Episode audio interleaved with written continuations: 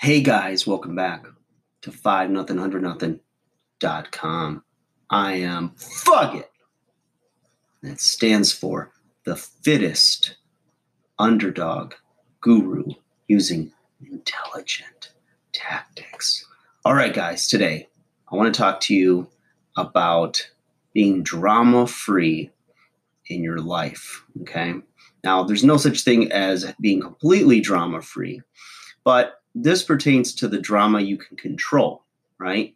Your choice of friends, your choice of um, um, relationship partners. And, um, you know, a lot of you, if you're out there searching for love, you're finding emo, right? And the thing is, is that unless that is somehow appealing to you, to have the emotional ups and downs and um, to have the uncertainty.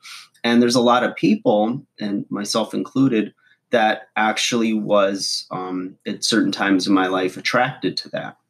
The drama, the um, very volatile, um, emotionally, um, you know, up and down because it's like a roller coaster, right? You know, it's the saying, um, you know, you can get on a roller coaster and it's fun, but if you don't get off, you're going to get sick. And the same it is with relationships, you know. So sometimes you're the source of the drama, other times the person that you're dating or seeing is the source as well. Um, so that's why I always go back to you got to do the work on yourself. You've got to figure out who you are, what you want, create self awareness, really figure out who is that person, right? What's going on between those ears? What's going on in the heart?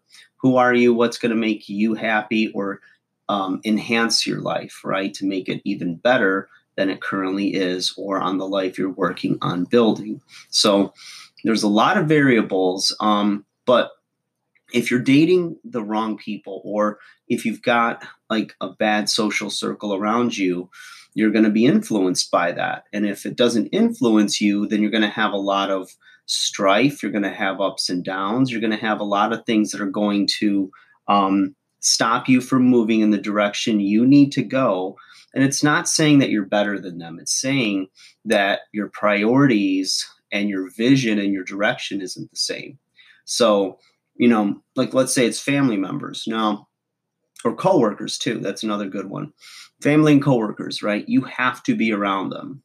Or on, on some level, you, I guess you don't have to be around family, but you've got to be around coworkers. And so you've got to find a way to get along. And, you know, that's one of the things I told my son, who's 12, the other day was he's like, I don't know why I got to go to school. Everything I'm learning, I'm not going to apply or I'm not going to use in my my career that I that I want to do. And I said, well, first off, you might change your mind.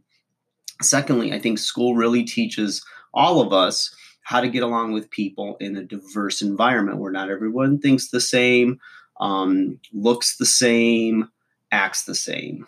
And that's real life is you've got to be able to relate to and get along with other people, work with other people to accomplish your goals, your objectives. So it's um it's really interesting but there's people that you just don't have to be around or it's not going to be beneficial. Now you might be the emo and the drama queen and all of that good stuff right? So they need to be the drama dodgers and you need to be alone so you can think about what you did. You're going to the timeout. Fuck it's putting you in timeout. Um so you know have you know have a realistic and um, honest look at yourself and see if that's you. And if it's not then it's the, those that are you're surrounded by. And it's not that people are bad and who's right who's wrong. It's just a matter of identifying when it's like sometimes like the ice cube in the hot pan it's going to cause sparks. So ice cube isn't bad a hot pan's not bad. They're just bad together. So that's real life and there's a lot of heartache and there's a lot of whys and ifs and maybe it's meant to be and all that but if it's going to be a real struggle forget the sunk cost fallacy of trying to save something that might be far gone, especially if there's no children involved, um, there's no uh, assets or property to divide, and it can be a clean break, especially if it's early in a relationship or you've kept your lives separate. You know, there's a time to move on. And um, if you're in a pretty good place and you're dating or have those around in your circle that are drama, and you're find yourself finding emo, quit it and start being a drama dodger. Like, share, subscribe. Talk to you guys again soon.